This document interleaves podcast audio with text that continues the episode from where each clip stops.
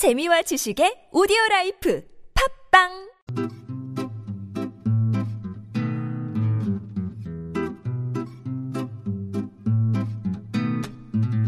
TBS 아나운서 팀과 한국어 천재가 함께하는 쉬운 말 바꾸기 운동.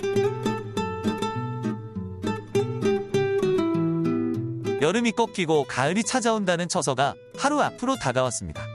유난히 더운 올여름, 이제 조금만 버티면 끝날 테니 모두들 힘내시기 바랍니다.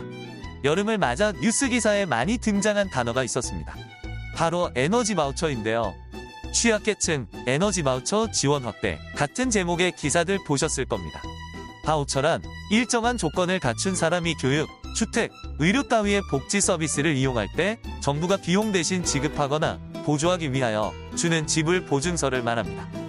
쉽게 말해 돈 대신 쓸 수 있는 이용권이라고 할 수 있습니다. 에너지 바우처 말고도 문화 바우처도 많이 쓰이는데요. 그런데 바우처라는 말 얼핏 들어서는 뜻을 알기 힘듭니다.